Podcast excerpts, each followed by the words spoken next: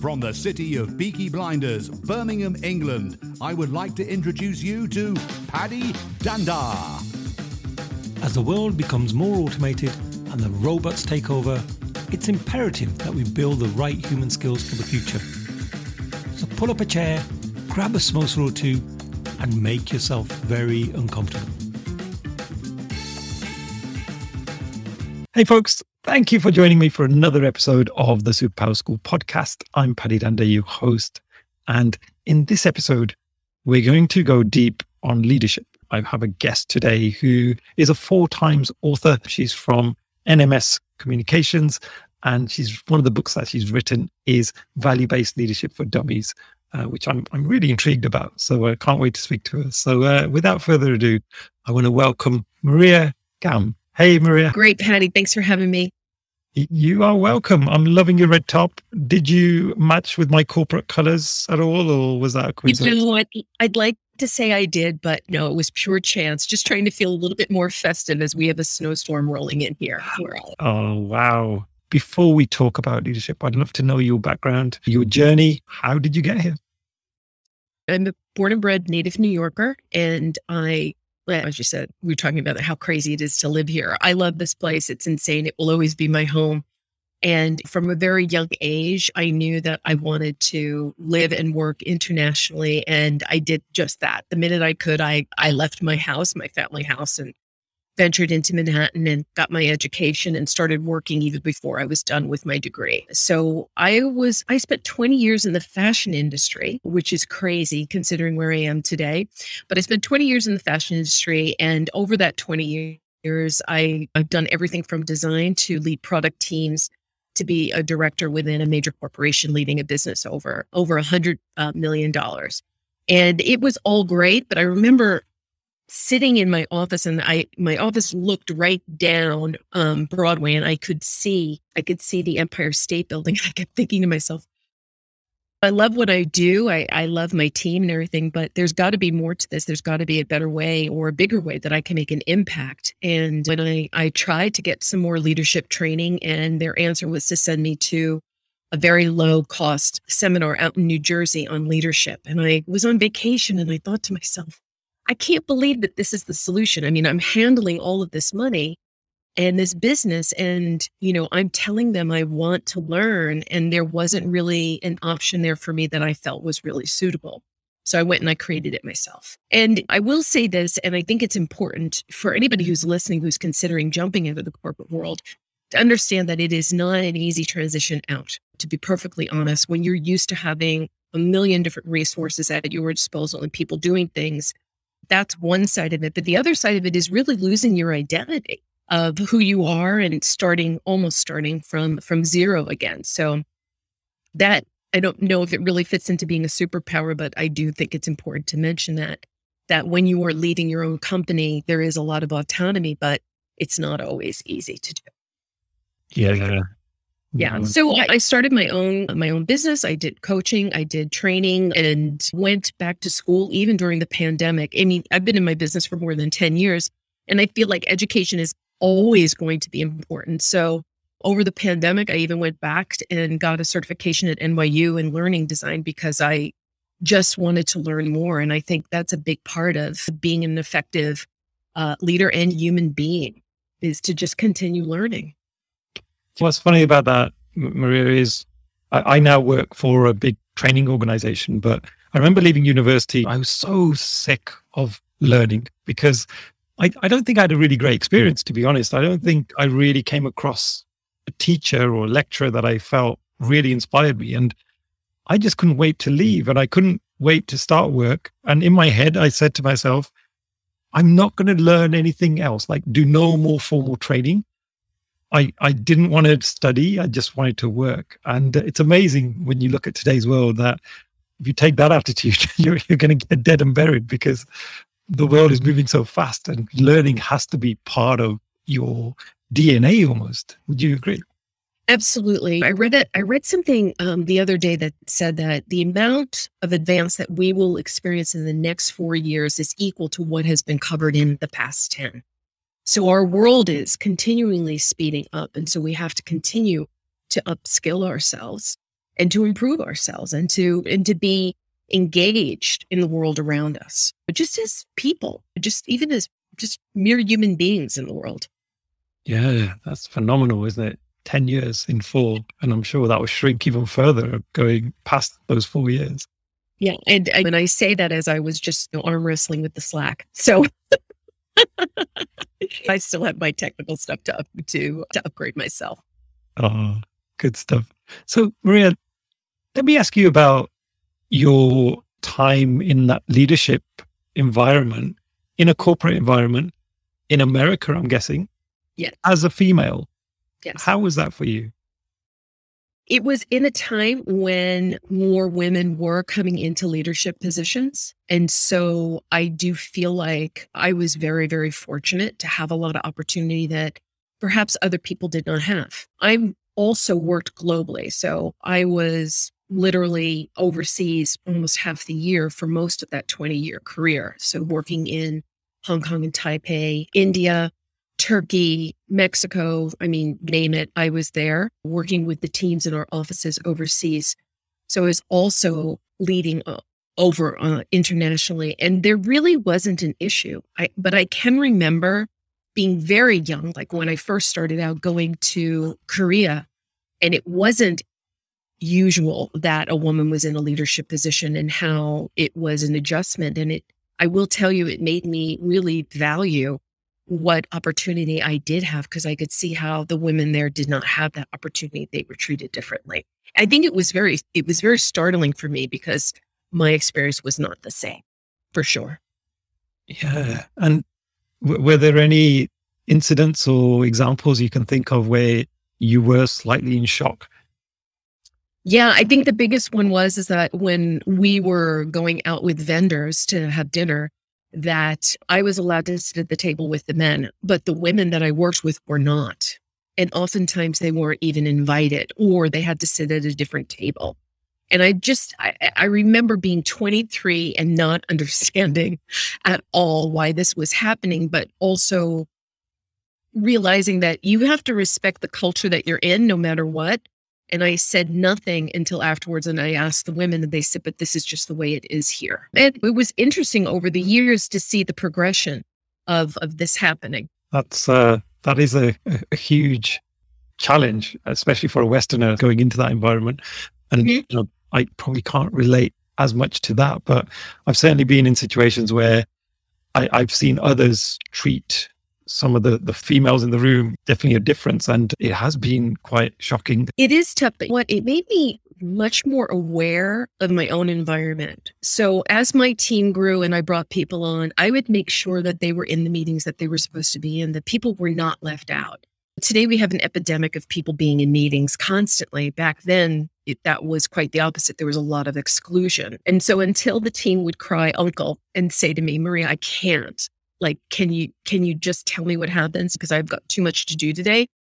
I would be like okay but i want to make sure that you are included in the decision making process and that the work that you're doing other people see.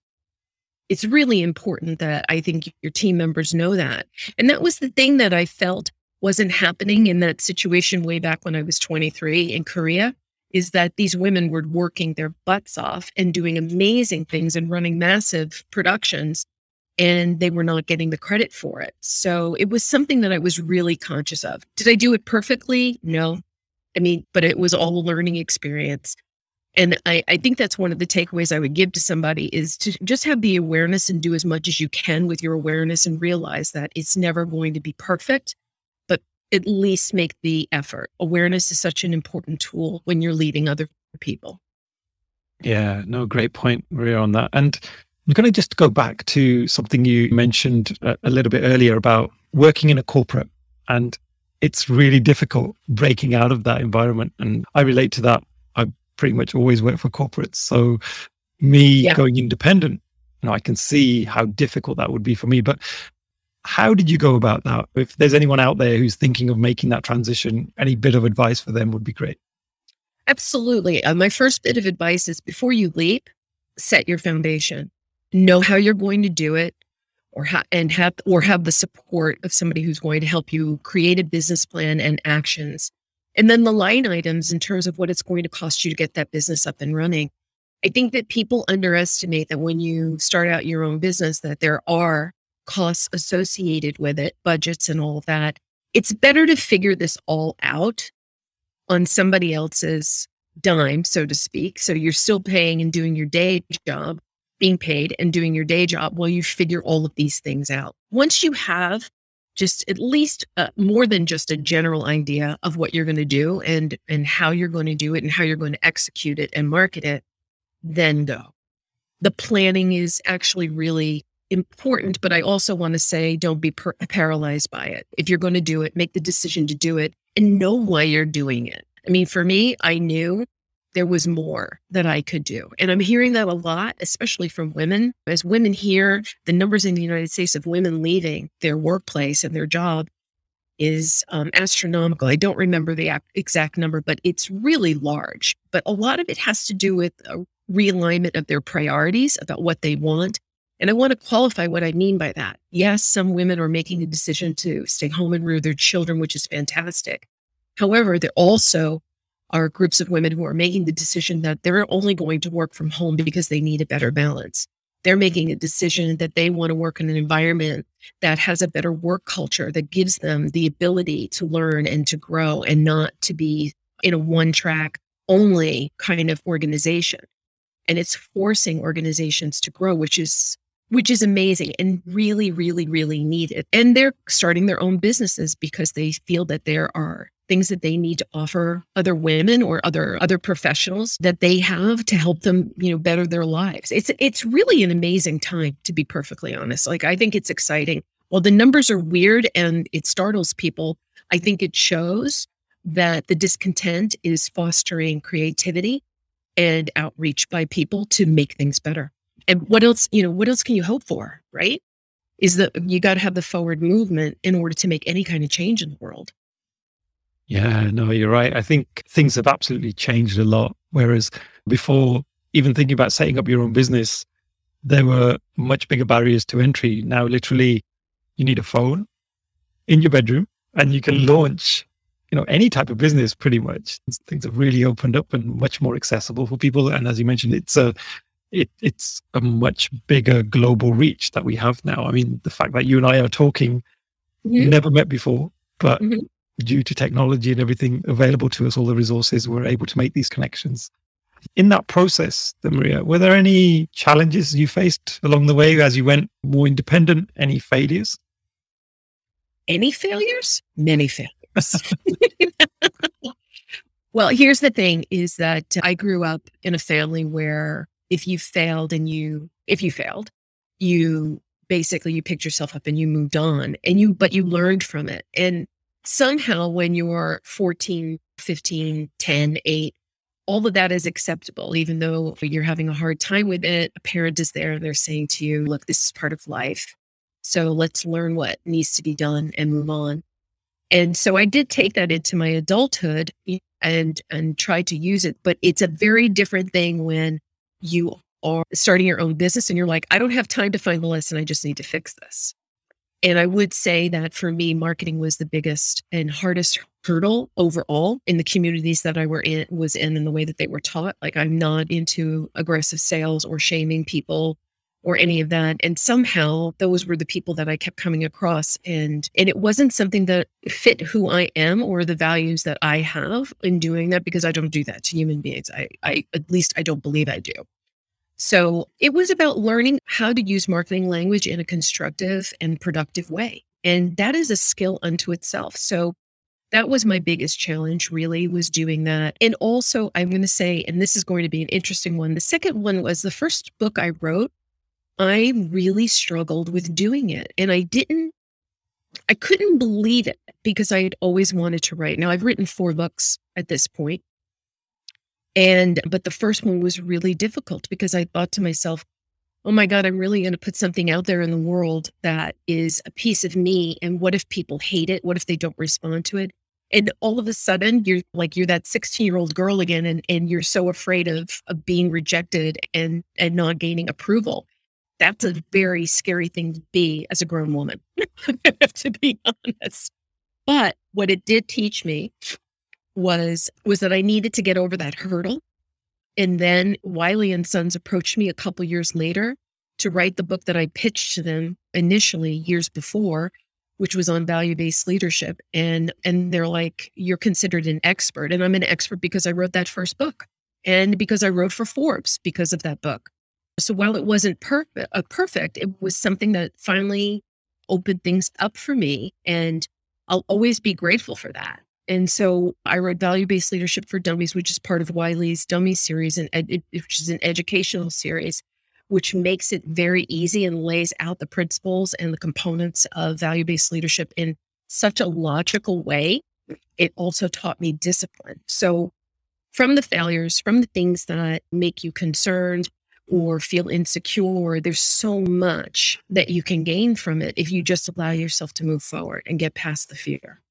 I really didn't think I was ever going to get that first book out. Honestly, Paddy, I just thought it was never happening, but it, it did. Were you much of a writer though when you were going through your earlier career, or was this a completely new skill that you had to embark upon? I think I don't necessarily consider myself a, a, a writer as much as a storyteller. And one of the most powerful tools that you can use in teaching anybody anything is a story because they remember the details of the story more than the lesson. Like if you streamline it right down to the lesson, they don't absorb it. But when you tell a story, it's context.